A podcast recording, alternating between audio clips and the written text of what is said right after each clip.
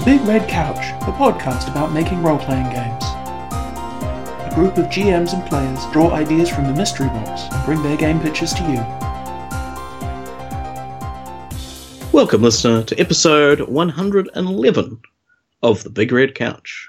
Tonight on the couch we have, over in jolly old England, Craig. and here in the New Zealands is Ben. How's it going, Craig?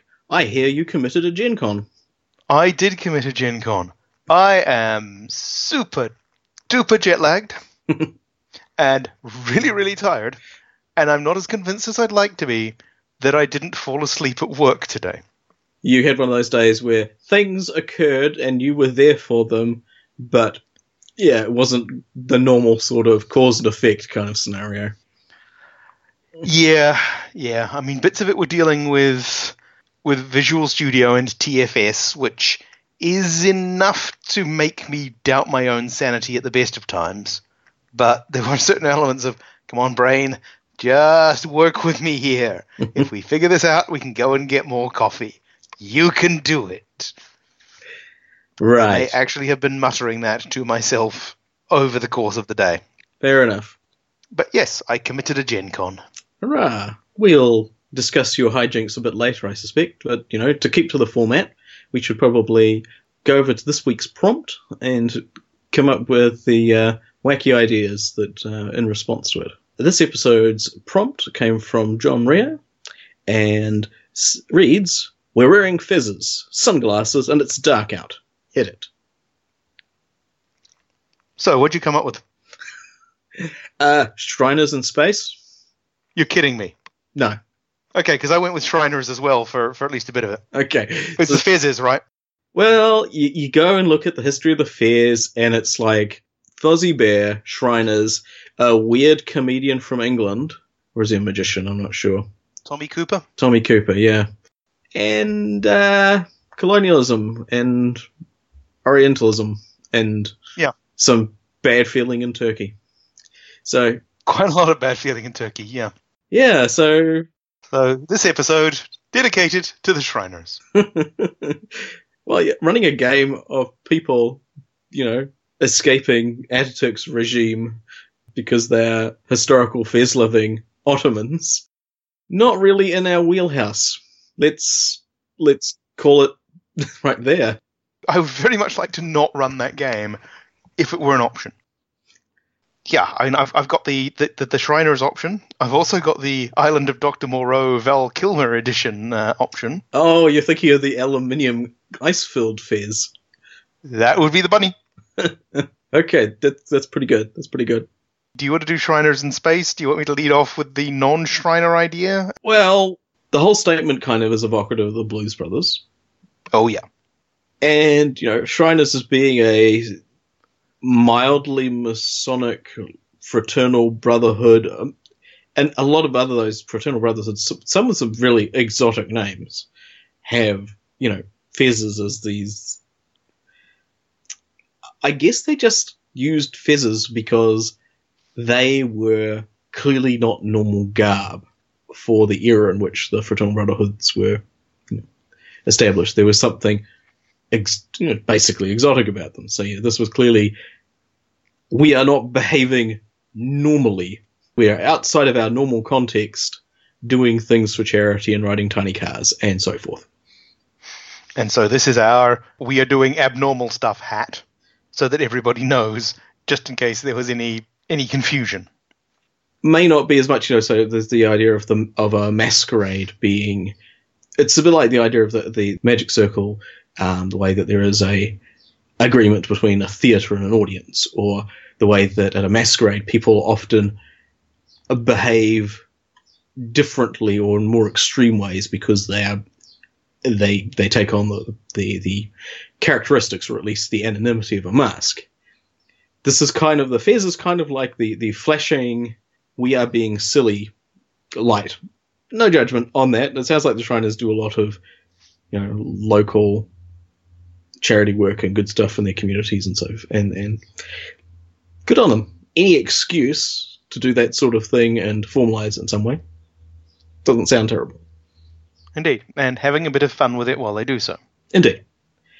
So I guess this is where they say we are not we are not stuffy businessmen today, or you know, or the pillars of the community. We are guys doing odd stuff for a good cause. Hmm. Yeah, and the thing is, uh, the, the one of, if, if thinking about a game slash setting where I would put Shriners into, that wasn't some sort of dark constructive, uh, sort of deconstructivist, Twin Peaksy kind of thing, because that could go places, uh, would be something like Tales from the Floating Vagabond. And in fact, if I went through the Tales from the Floating Vagabond rulebook and didn't see someone in a affairs basically or uh, uh, basically being you know something identifiable as a shriner i'd be a little surprised it's the kind of thing that the sort of pop culture americana thing that that, that would suit that ent- entirely so the idea of Somebody running- somebody wearing a fez on top of a spacesuit in a tiny little spaceship.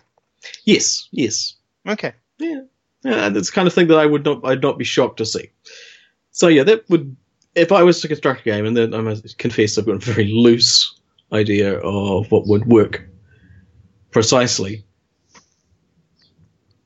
They could be, you know, Space Shriners could be whole, wholesome antagonists in some ways. Some people trying to do something that the players are trying to also do, but they are do, they're doing it's a mad, mad, mad, mad, mad world Ah. kind of thing. Um, or the PCs are working for or with the, the Shriners themselves, attempting to save the children's hospital or orphanage or whatever. And if you were going to do a road movie game involving collisions and explosions and maybe not Illinois Nazis, doing it in space or Space Illinois Nazis. Sorry, sorry. Then we already we we we, have, we did Space Kansas already. We we not we um haven't done Space Illinois because Yeah, that does seem like going back to the same well. a little bit. I think there was also where Space Space Canada came up. right. Yeah. Anyway, so It's I, mean, I know Space Illinois might be lovely this time of year, but the idea of wacky chases, collisions, hijinks, and colourful characters, I think Tales from the Floating Vagabond would fit pretty well. yeah, yeah, it would be a very well, as I understand it, Tales from the Vagabond, is, Floating Vagabond, is not a particularly serious game. New, new. Yeah, that was that was my, that was my my my my understanding of it. For a game about drinking, it has curiously incomplete drinking rules. Well, possibly they were drunk. Maybe it does kind of turn up at the end of the book, and while you there are sort of like ratings for um, alcoholic beverages, there isn't apparently a mechanism, a mechanic for getting sober, Interesting. apart from drinking so much you throw up. Well, I mean that does work. Yeah, but that's the only mechanism. Time doesn't apparently. That's an issue. Maybe they addressed it in the PDF. I don't know. Seems odd though. I wasn't aware that um, Floating Vagabond was new enough to have a PDF option. Uh, things get re- re-released or you know repackaged, especially when they go go brutally out of print. yeah. extremely out of print. Yeah. Okay. So that's my terrible idea. If you can help make it better, or you know, just hi- just just take this as a uh, an option to segue into your own idea. Transition. Oh, just kind of spitballing the idea of yeah the the yeah the the wacky races possibly through ast- through inexplicably dense asteroid fields and across alien planets and that kind of thing. And know, I feel there should be sort of weird hillbilly-esque refueling stops on distant asteroids with yeah that that, that kind of vibe. I can see if the thing starts in a bar, and it probably wouldn't be a Shriner bar, but it might also be the place where sort of the local business people and pillars of the community are. So like I can see it working. I can see sort of coming into the bar and there being the the meeting of the um, Shriners local 487th or something. I don't actually know what the numbers for those things mean. It's just just a thing I picked up from American TV shows because I am a cultural sponge. Hmm. Um, and if you're going to have people meeting in any bar ever, the uh, floating vagabond being at the center of the universe and co- basically simultaneously coexisting with every bar in the universe. Would be the ideal place to do it. Yeah. So yeah, you can have you can have some fun there with space Shriners. You can potentially have some fun there with non-space Shriners.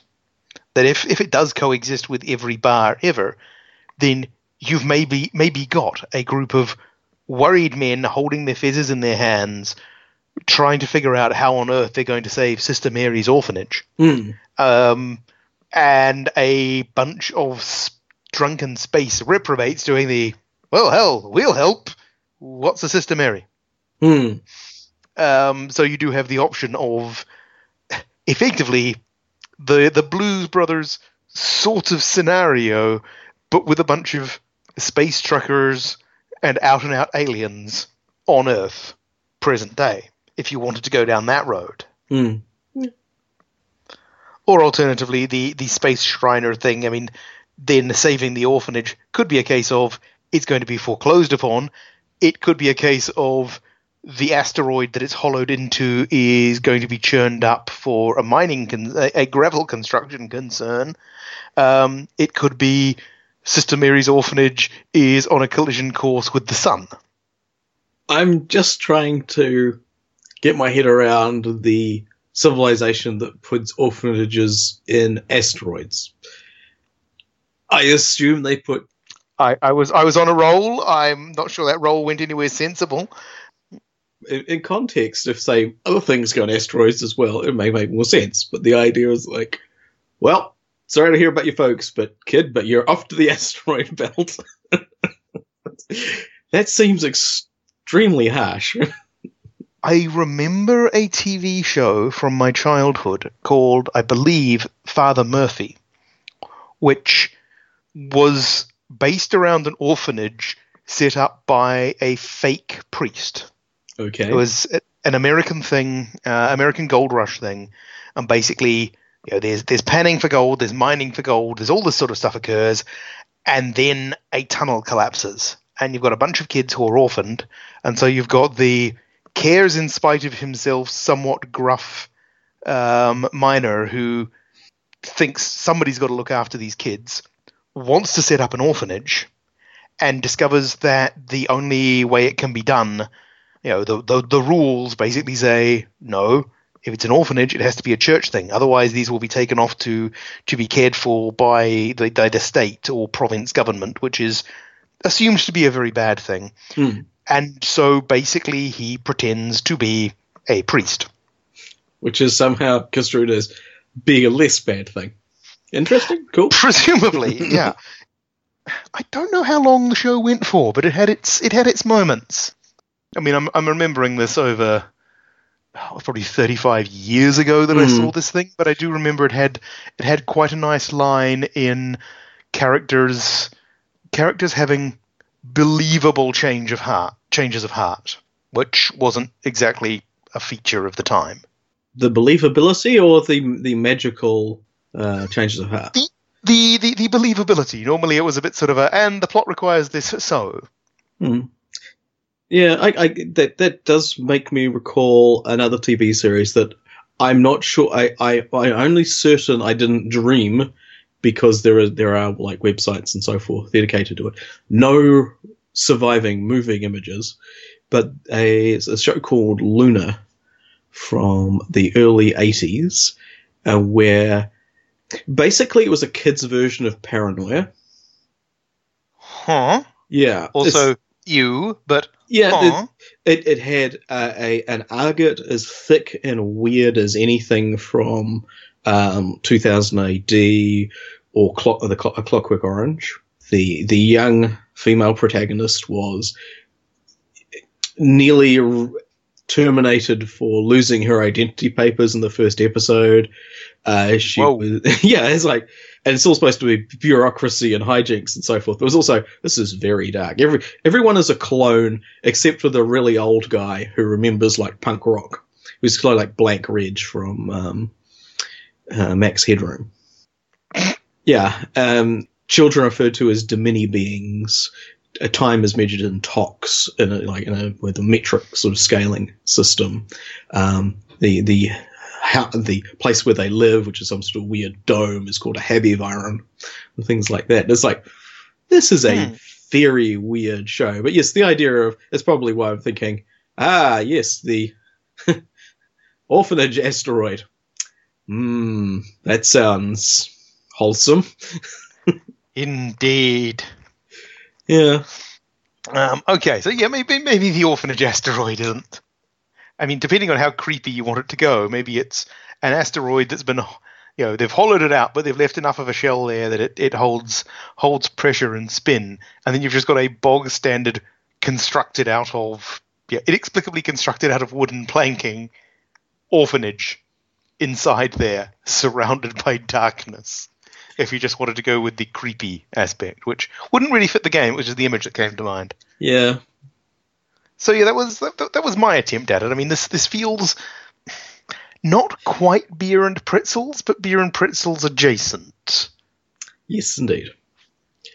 Well, it sounds like that would be the best approach to, to take it. They a a fun short term scenario where you meet wacky people and go wacky places and do strange things. Cool. I would play that game, possibly in a pub. Shall I do my my Shriner idea? Absolutely. Okay. Well, this one, th- th- th- this one is is a sort of a more modern day setting, but um, I decided to go with the idea of you know, the Shriners are basically the super secret special agents of the Masonic Order.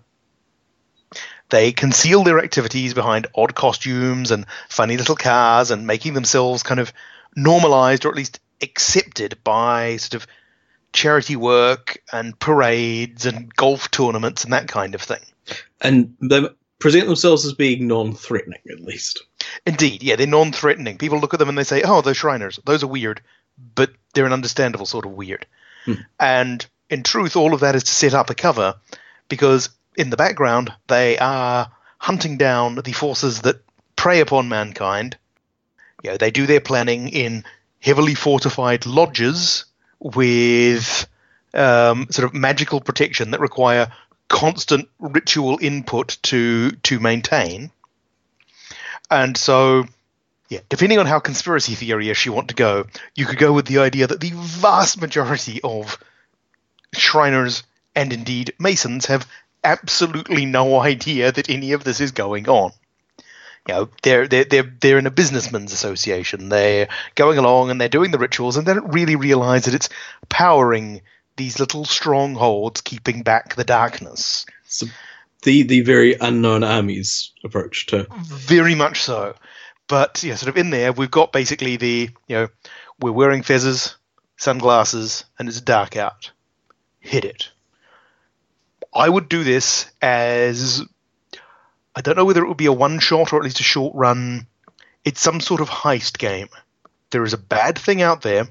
They want to get it out of the way before anybody runs into it, where anybody might be the thousand thousand slimy things that um, that plague mankind. This is them mobilizing in their tiny little cars at night in the dark when nobody will see, but they're still wearing the fezzes and the sunglasses. because it's all part of the magic, clearly. Indeed. Also, just thinking about it, there was that really fun scene in the second in the, in the Daywatch movie with somebody driving a BMW or something along the front of a um, big mirror glass building, and so I rather like the idea that the the little cars can do that. Right, they can just pull a ninety degree wall climb whenever they um, whenever they need to. Yeah, maybe uh, and just sort of some sort of chase scene. Yeah, some sort of chase scene down an urban canyon where you've got the tiny little cars and possibly some sort of mo- um, being chased by or chasing some sort of monster. That's that, that's my idea. So it's it's very much a heist sort of game. It would be kind of fun to do it in a system. I mean, you could do a lot worse for any kind of heist game than something like the Leverage RPG. Though, if you wanted a bit more, I I don't know how well leverage does actiony. It does sound like this would be quite a bit more um, anarchic and possibly arcane, because I'm just from the, the description of the car, the car driving up the wall and so forth, and the general sort of chicanery. I'm getting a picture of basically Doctor Strange starring Grunkle Stan from Gravity Falls. And now I do too. nice. Okay. Yeah. So, oh yeah, because he, he had a fizz. Yes, Yeah, of yeah, yeah. Um, yeah. So maybe maybe leverage isn't quite there, but something something that allows you to do a certain amount of arcane weird crap and to deal with a certain amount of arcane weird crap. It would be nice to put in some little moments of levity because I rather do like the idea that of a fight suddenly coming to a stop with both sides pausing while you know a group of, of, of mundanes wanders past, just sort of glaring daggers at each other from uh, sort of two opposing awnings as as the traffic goes past, and then when it's quiet again, it's like right, all in. That sort of vibe. Yes, or the adversary brief the adversaries briefly take the form of mimes. So there's this, these Ooh, Shriners nice. standing around observing a, a, a a troop of mimes trying to shuffle out of sight. So, so yeah, they're innocuous enough to count as innocuous. Nice, I like that. So yes, for whatever reason, the yeah they the bad guys can't really come out into the daylight either. So it's very much a war being fought in secret. They don't have the camouflage the Shriners have built up over time, and that, that um, yeah, so they need to take more extreme steps. Mm. And maybe there's a there's an element of the of paradox in there that these things aren't supposed to exist, and while the tragically uninformed masses don't know about them, also there's enough of them, and they believe hard enough that they don't know about them that if they notice, they might just stop existing. Mm. Okay. So there you go, Big Red Couch advocating the use of the uh, the mage system. You heard it here, heard it here first. I don't think we've gone that far. That's uh, Okay. I, I- I was just checking. Yes, I will gleefully admit that I, I never really understood the logic behind paradox in the mage system.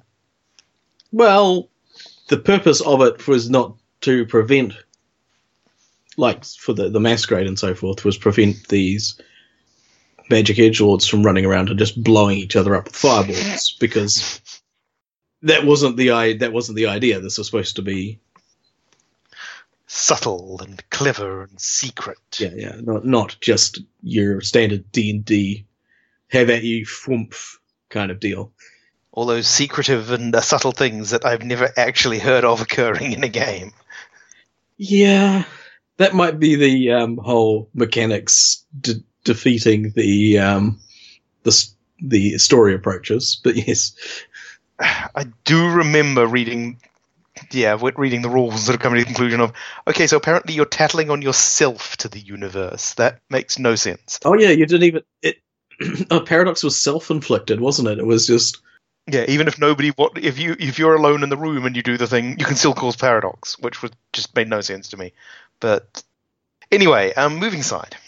Mhm. So yeah, I mean, system wise, if I wasn't going high arcane, I would definitely think something heisty and clever and and uh, clever and subtle. So something like uh, leverage for something with a bit more whoomph and action, not leverage. Maybe something fatey. possibly something with a good degree of um, improvisation and using the, the using the setting in which you find yourself. Yeah, Dresden Files is probably a bit too magicy for what I have in mind, because you know, uh, and and the magic system is fairly constrained by um like if you do something serious there are serious consequences this sounds less serious than that yeah, this is people working with a a fairly limited set of tools. They're very good tools, but they're pretty limited. Hmm. Okay, so yes, that was that was my that was my Shriner idea. okay Sh- shall I go with the the island of Doctor Moreau idea? Okay. Um, for for the record, this is referencing a scene in the Val Kilmer, Marlon Brando, I think Fairuza Balk, um, Island of Doctor Moreau remake, where in order to deal with migraines, we have the hilarious scene of yeah, Marlon Brando, an enormous Mumu wearing what amounts to a stainless steel fez on his head, which is being filled by altered animal cat girl edition Fairuza Balk uh, with ice to to to cool his head down. It's a very odd scene. And so once fezzes were mentioned, I, I sort of thought of that and basically just tried to come up with something where the fezzes and the sunglasses and the fact that it was dark out, but you're still wearing sunglasses made sense. Um, and so what I came up with is the idea and idea of effectively stealing wholesale from the movie A Quiet Place, which I'm going to try not to spoil. The idea is that there is there is a something out there, a, a monster, or perhaps a lot of little monsters. Yeah, I think sort of the bugs from that episode of The X Files, where during the day it's light out. You wouldn't see them, they just kind of blend in with the light of the sun, and you don't really know that they were there until they already had you. So you can't really go out during during the day.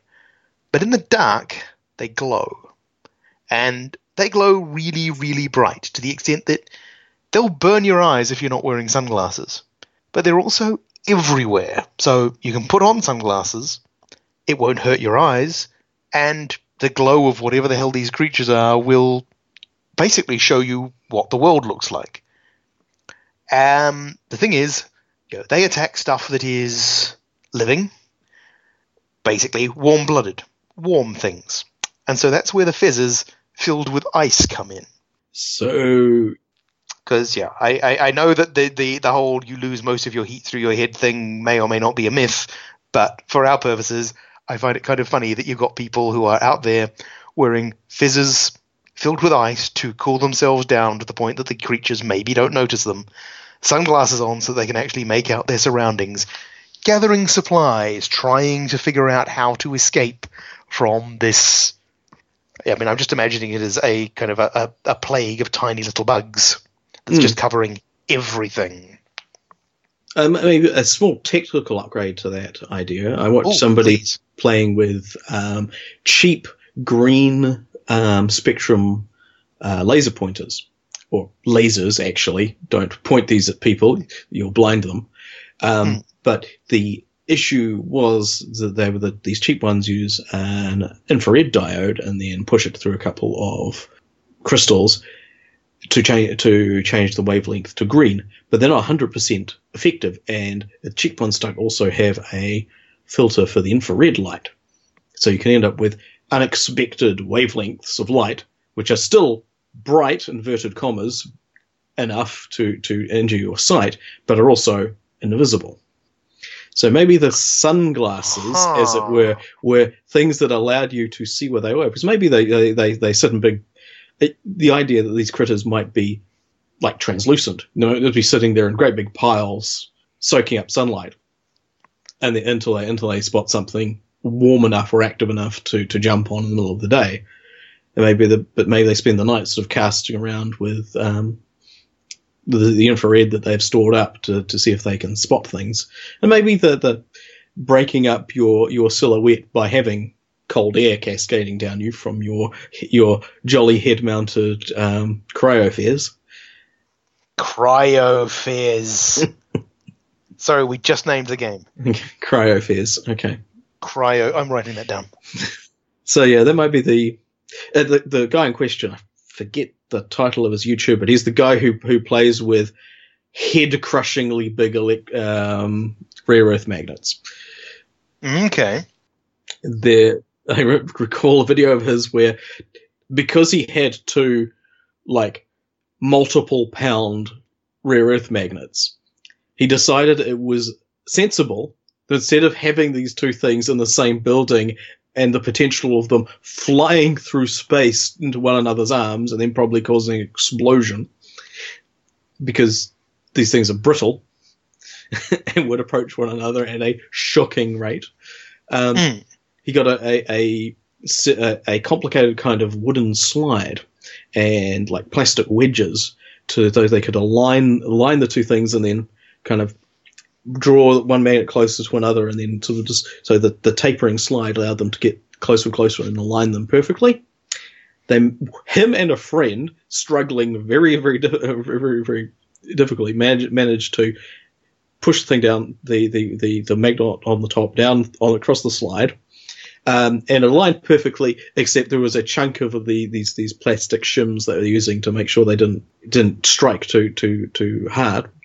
Um, that was trapped permanently in the magnet. Right. So it's just not going away anymore. Yeah, it's like mm, those those those things are now here forever, pretty much. I don't know if magnetism on those sort of magnets wears off, but uh, no point in trying to get that that piece of plastic back. So yeah, that's a a, a, a possible reason for why these things are uh, optically dangerous, and um, you want to avoid and you want to avoid them both at night and at um, and during the daytime. You need to come up with something for the players to do other than gather supplies, because that's boring. And from memory, the way Land of the Dead started, and then somebody got bit and it all went down in a handbasket. So yeah, you need you need them to be doing something. Whether it's once we get the necessary gear, we can we can fix the boat, put out to sea, and be safe from the critters. I'd probably steer clear of doing classic zombie film of realistically the monsters outside aren't your biggest threat; it's the people inside, because yeah, it's a bit done to death. As it were. Yes, I'm not. I'm not sure what the resolution of the game is. Maybe that's up to the players. Maybe you you sort of set up the scenario and then see what the hell they want to do. Hmm. People who have played role playing games will want to fix the problem, probably with fire. Mm. And that doesn't sound like a bad option if we're dealing with like the, for some reason I was thinking of the, these things as being like translucent, sort of like a cell or something. It's like a particularly a nerve cell, like a little cluster of Oh yeah. things. Possibly then they maybe stack up into sort of complex shapes while they're um, roosting around looking for um, looking for things. Tasty, tasty victuals, as it were. Yes, yes. But yeah, either you're doing the the job of maybe they're not a maybe they're not a fast threat. Maybe they're not you know they're they're even they're they're a they're a, a a very very persistent and dangerous threat. But maybe it's slower than even like uh, uh, the zombie plague or zombies themselves. So it's possible that whatever reason they're here or whatever way you have of stopping them is in an area which has been largely taken over by these things, and people have either hunkered down, um, been felled, or have fled from these things. So, but you have to send your team in to go and find where they came from or what lab- laboratory was working on the cure or the fix for the idea uh, and was um, overrun. So there is Cool. a there is a very specific the very specific goal. Plus, from you could you could escalate it from running into clumps of these things which are clearly dangerous and you need to work your way around them to there's a clump of these things right in the way and we're now girt by skyscrapers so this is difficult to okay now they've started to change and do something different and you could escalate things that way they would be a very it would be like encountering snow for the first time but having no idea how to deal with it Mm. it's like it's just there. Wait a minute, there's more of it. Holy crap! How deep does this stuff get? Yeah. Where did the ground go? yeah, so it's like all these sorts of hazards that you would probably you you could easily infer that you had understood that there were places with snow and or you lived at a place with snow to varying degrees. The idea of suddenly coming, oh, that stuff freezes and falls from the sky. What? Mm. It's almost a dungeon crawl at that point. It's Yeah, it could be an open air dungeon crawl to the and the notion that yeah, in different circumstances, the the the stuff could arrange itself in, especially if it's like its visibility is questionable because you can't look at it. Because you know things maybe it's you you have to you know you have to have the the eye protection. And staring straight out is not a great idea at the best of times because you know the eye protection has to let some light in otherwise you are you are you're moving around by touch and maybe it, it's the behavioral thing means that it shapes itself into exotic um, or confusing shapes so you could have maybe an entire lineage of the various cloaker trapper stun jelly stalagmite monsters from um, D&D. Cool. Yeah, that'd work. I mean, the whole thing of dangerous to look at does kind of put me in mind of Day of the Triffids. Mm. Yeah, Triffids was something that I was thinking, especially some of the, pos- the the likely result of something disgorging infrared lasers around randomly is blindness and possible consumption by the thing that, that blinded you. Yeah. Mm. That went to a strange place, but kind of cool. Yeah. The yeah, the escalation would be the the the the behavior of these creatures goes from being oh there's big piles of them we'll just avoid the big glowy piles to why are they like in streamers above the street or Yeah. why are they stacked up there when we need to go there uh, to maybe these things just aren't like laser plankton or whatever the fuck they are there there's something else going on Mm. They are doing something. Hmm. Whatever it is, it's like, what were we expected? Mm. I have a ridiculous fragment of an idea Mhm. that was mostly around the idea of yeah a fez with mystic symbols on it and the tassel. The tassel is important. Um, essentially being an earthic point, an earthing point for uh, magical energies. So you've got your sunglasses, which are presumably protecting your, uh, which is, which is presumably just to make it look, make, make yourself look cool, Mhm. and maybe to protect your eyes. And the fez is so that um, any spells cast on you get earthed back into the environment, leaving you functionally intact. Mm-hmm. I'd buy that. That was mostly just. Yeah, mostly because I just like the idea of people wading into battle wearing fezzes with these sort of huge, uh, you know, sort of blazing pillars of magical energy shooting from the tops of their heads for no readily explainable reason. Hmm. It's a bit read or die now that I think of it. Maybe the tassel could be like a one of those the very simple radiation detection um, meters with Oh. like a, a a jar with you know, like two strips of gold foil, I think it is, and a, or at least two strips of metal, and the particles striking them cause them to deflect because they charge them differently. Maybe the, the, the, the tassel on the fez rears up and in reaction to magic in, in the vicinity. Cool. Yeah, if you went with that, if you went with that, you could have a lot of fun. And yeah, step up, stepping away from the Shriner uh, aspect of it, fun as it is. You could have a lot of fun, possibly in the unknown, unknown armies line, or possibly in a um, possibly in a different uh, a different setting of just the idea of yeah, you've you've found Granddad's trunk where he had a bunch of weird Orientalist crap from some some lodge he was involved in. But you know, they've got these fezzes and they're pretty cool, and we've been wearing them for. Okay, God, this is a kids on bikes scenario. I am so sorry. well, why are you sorry about that? Oh, I'm just okay. It's, not only a kids it's basically a Stranger Things scenario. It is basically a bunch of kids playing D and D in the basement. They've found the um, they've found Grandpa's uh, box of Orientalist crap and are wearing the fezzes because they think it's pretty cool. And then the fezzes start to react to something. Naturally, none of the adults will believe it. Naturally, the fezzes never do that when anybody uh, in authority might uh, might be inclined to see it and believe it. And so naturally, it's going to be up to the kids to solve this shit. Hmm. Actually, that's a um, nostalgic fantasy um, wish fulfillment I haven't seen yet. The kids find dads or granddads or Mars or grandmas D and D books and their their their LARP gear and so forth and scoff and chuckle and oh what dorks they were and hey this sword is real. Wait a second. Yeah. Look at this. They wrote some of their own spells. These are pretty weird spells, dude. Was this a sex thing? No, no. I think well, that one maybe, but this looks like they were really fighting monsters. Holy shit! Interesting.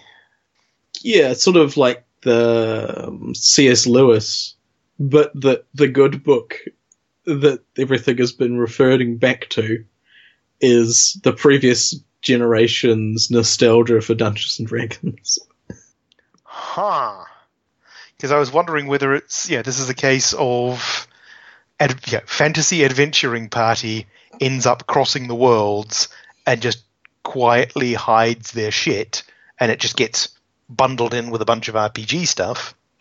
Are you thinking that direction, or are you thinking the much stranger direction of no, no, no? The entire existence of TSR is a blind. Hmm.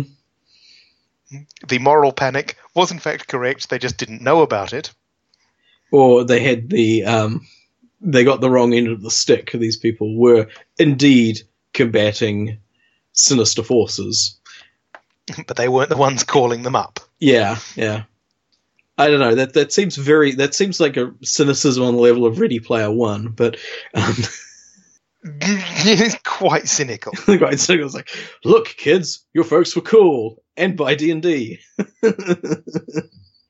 True, we need to make it Pathfinder somehow. Oh, that wasn't where you. Oh, awkward. Okay. That's pretty cool.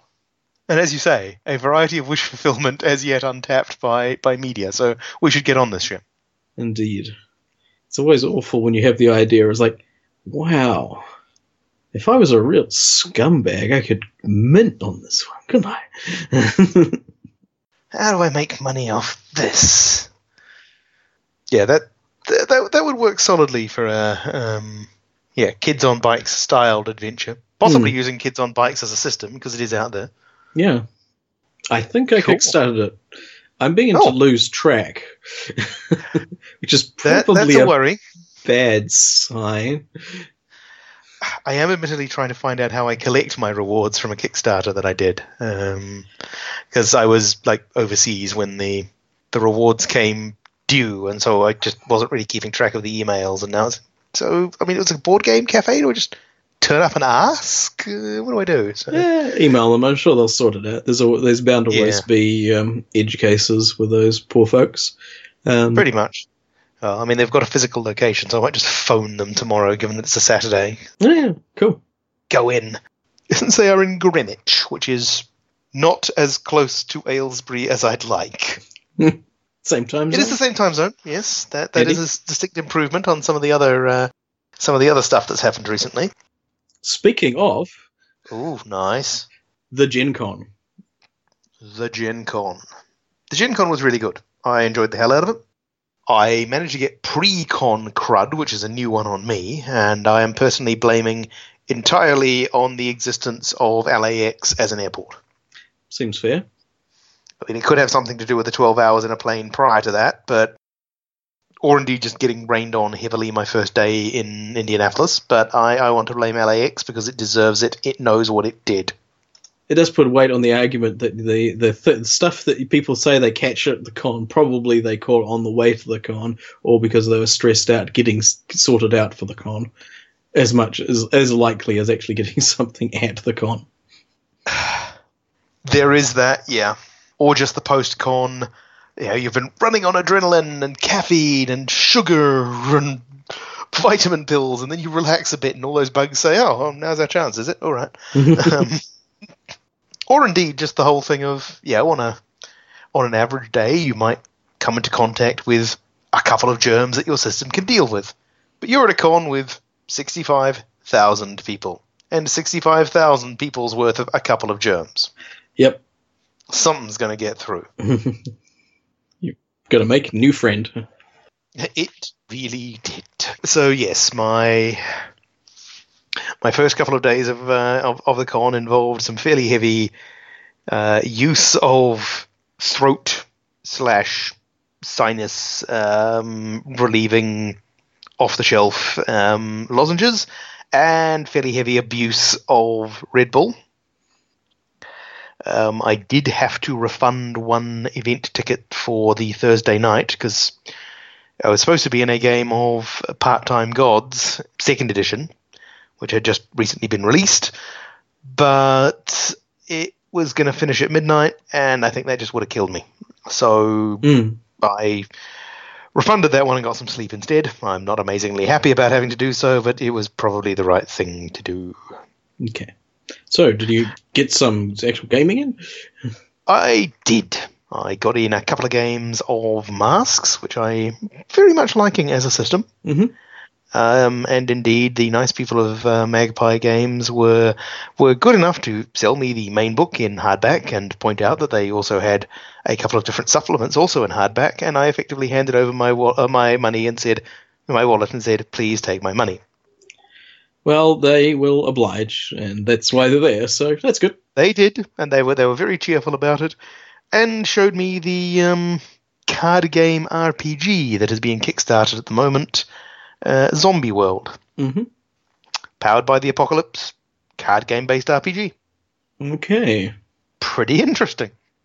I can't claim to have played it because I was looking at this in the, the vendor hall, but it was um, it was interesting, and I ended up backing it because I have low sales resistance. Especially when your your um, disease resistance has been impaired. In, yeah, indeed, my disease resistance has been impaired, and then they, they got me. The fiends. Cool. So yes, there was that. I got to try Torg Eternity, the, Oh, yeah. the relaunch of Torg. Had you played the original Torg?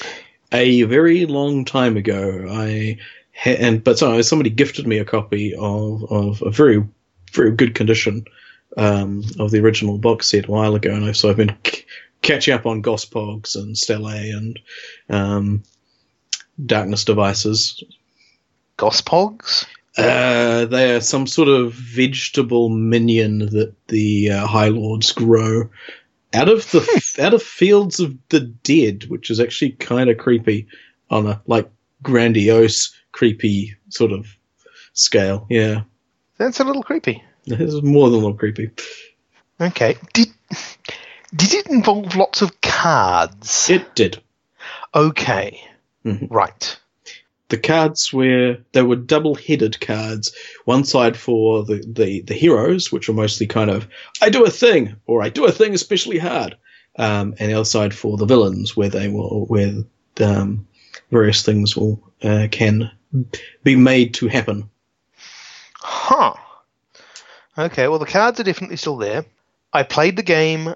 I cannot pretend that I really understood much of what was what was going on. The person running it, well, was supposed to be a rules will be taught.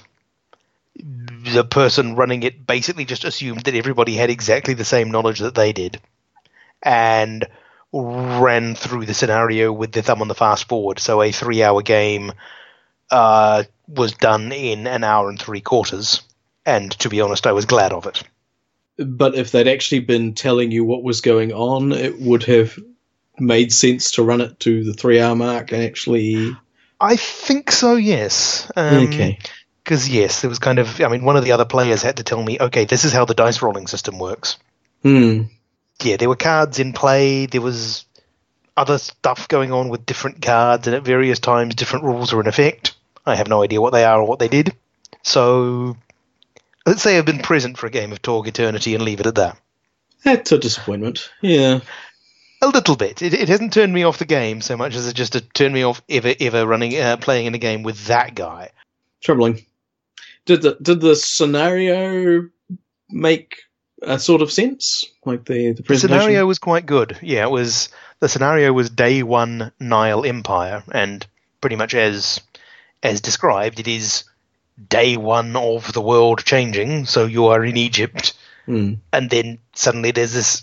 The, the the pyramids are in a much spiffier condition, and there are these weird Egyptian themed tanks and serpent guards, and then people start developing weird magical powers Cool. and and doing heroic shit. Unnecessarily heroic shit. That is true. Yes, it was. It was generally explained that in um, in the Nile Empire, the more ridiculous and Indiana Jonesy the thing was, the more likely it is to work. Yeah. Hmm. I don't know if there are actual mechanics involved in that. I would assume so, but I don't know what they are. As I recall, there there there were indeed.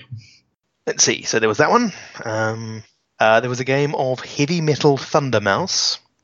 Okay, you have my attention. Indeed, it is a game about mouse biker gangs. Sorry, motorcycle clubs. The Cheese Wheels, for that is what we were named, were a motorcycle club who happened to be having problems with a shipment of rennet that we were going to be using to make some high grade parmesan, which was at about the point that we realized okay, we're actually playing tiny little furry drug manufacturers. right. so so that was a thing. It it was a lot of fun. It was it was a very good table. Sort of one of those one of those tables where even before the game starts, the players and the GM have basically kind of formed a, a rapport and um and and just sort of go forward from there. So that that was really good. Got to play that with a friend of mine from Indianapolis because he had requested, yeah, find an entertaining RPG a- and and let's play that. So this was the entertaining RPG, Heavy Metal Thunder Mouse, Cool. Fate Edition. And the last one on the last day was um, a game of Last Best Hope. It's been a while since I've heard of this one, though. It's sort of in the wheelhouse of movies like Sunshine or Day After Tomorrow, the the great big end of humanity disaster kind of of stories where not all of the characters are going to be making it out of the end of the movie. Mm-hmm. Yeah. and the system the system did not grab me. Um, I will say I I enjoyed playing the game. The bit where we're kind of making up, well, okay, what is what is the threat to humanity? What is the um, what is the problem? That bit was really fun, and making up the crew and everything was really fun. But the actual system, I found I really, really didn't like Yeah. Yeah, it, it kind of seemed like at the at the point at which some decent role playing is going on, suddenly the system leaps in and you're metagaming and rolling dice. Hmm. So, this is one of the reasons why why I at least go to conventions is to try games that I've heard of and see whether I like them or not. Do you think it's a thing which is like f- uh, based on your facility and familiarity with the system that you could uh, that could become more fluid? I, I dealing with starting off dealing with fate. It felt quite cumbersome because you were having to think about how you um, how you negotiated and described actions to make them make sense in context. But they became easier as you got more used to the system. That's fair. Um, maybe. Hmm. Okay, give it. A, we'll give it a solid maybe. Yeah, I'd, I'd give it a solid maybe. I mean, I will say I don't think it's in any way a bad system. I think it does exactly what it says on the tin. Mhm. Um, it, I think, is probably not the system for me. Right. Would be my takeaway for um, my takeaway for that one. That it's yeah, you know, and I did actually chat with the GM um, for the game. I mean, it's a GMless game, but there was somebody kind of organising it. Mm. So the the, the quasi GM for the game who did did sort of ask you know, if it was running under a different system, would I maybe enj- have enjoyed it more? And yeah, probably. The, the the system was was not was not grabbing me, though the way the way the thing works is quite interesting. Mhm. You know, the way it can go from yeah, that, that it can be a GMless game and still have surprises. No, that's intriguing. I mean, Mm. in and of itself, that's. I mean, a lot of people when queuing to the old traditional GM as arbiter of all mysteries thing, and I know, I know precisely where they're coming from. They're saying they want to uncover the story and be surprised by things and so forth. It's like makes sense, but if there's also counter arguments to say, look, you can do the, you can create surprises this way without someone having to bear all the burden of entertaining you with surprises. I, I think that's pretty, that's interesting in of itself. Yeah, it's an interesting one, but probably not for me. Okay. though it did it did throw up a po- possible um, idea for the previous episode about the Fermi paradox Mm-hmm. because we had decided on some sort of space disaster in trying to think of something astronomical that occurred occurred recently. Um, Tabby's star had actually come up in a an Outbreak Deep Space game that I'd played like a couple of evenings earlier. Mhm. So that got mentioned as a star with weird fluctuations, at which point it was decided gigantic space anglerfish. Yikes. Flickering a star in order to, or a star like object, in order to attract intelligence. Because it likes the nummy nummy intelligence. Ew. Huh. And so that is why the yeah, and that is the solution to the Fermi paradox, and also why it's a bad news, because at the point at which you are capable of noticing this thing and going to take a look, you've drawn its attention and it can follow you home. Yes. That seems fairly horrible. Indeed. And that is why we were humanity's last best hope. Five people on a starship, one of whom was a kooky fringe scientist who had brought with him a collection of amulets and left behind the wreckage of an academic career, mostly perishing at the hands or tendrils or psychic emanations of a extra-dimensional anglerfish. Yikes. So you had some good games and you had some that's a game games. Yeah, most of the yeah, the vast majority of the games were good. There was one that was just a well, I'm sure a game occurred, but I can't really claim to have understood it, and a game of well, that was an entertaining experience, but this is not the game for me. Okay. Um, which I think is a pretty good balance for for a Gen Con. I I spent some money on things, managed to catch up with various friends. Mhm. If any of you are listening, hello. And now I'm very very tired. Maybe we'll unpack some of these experiences and thoughts later on in in more and less jet lagged episodes. So yeah, we can look, we can look forward to that. I'm sure. Indeed. Well, I'm hoping that anybody out there who has has played Torg Eternity or has played Our Last Best Hope will will leap up and say, "Aha! Here's what you got wrong about our, my my favorite system ever," because that would be awesome. hmm Cool. So yes, that was Gen Con, my annual nerd pilgrimage. Indeed.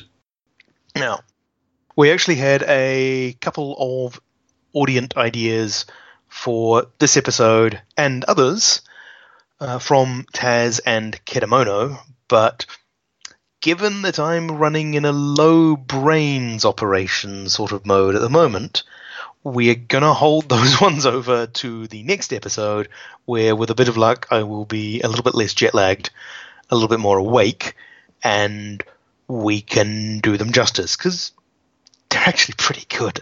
hmm And along with along with those, we'll have the prompt for the next ep- uh, for the next episode of Volcano Day.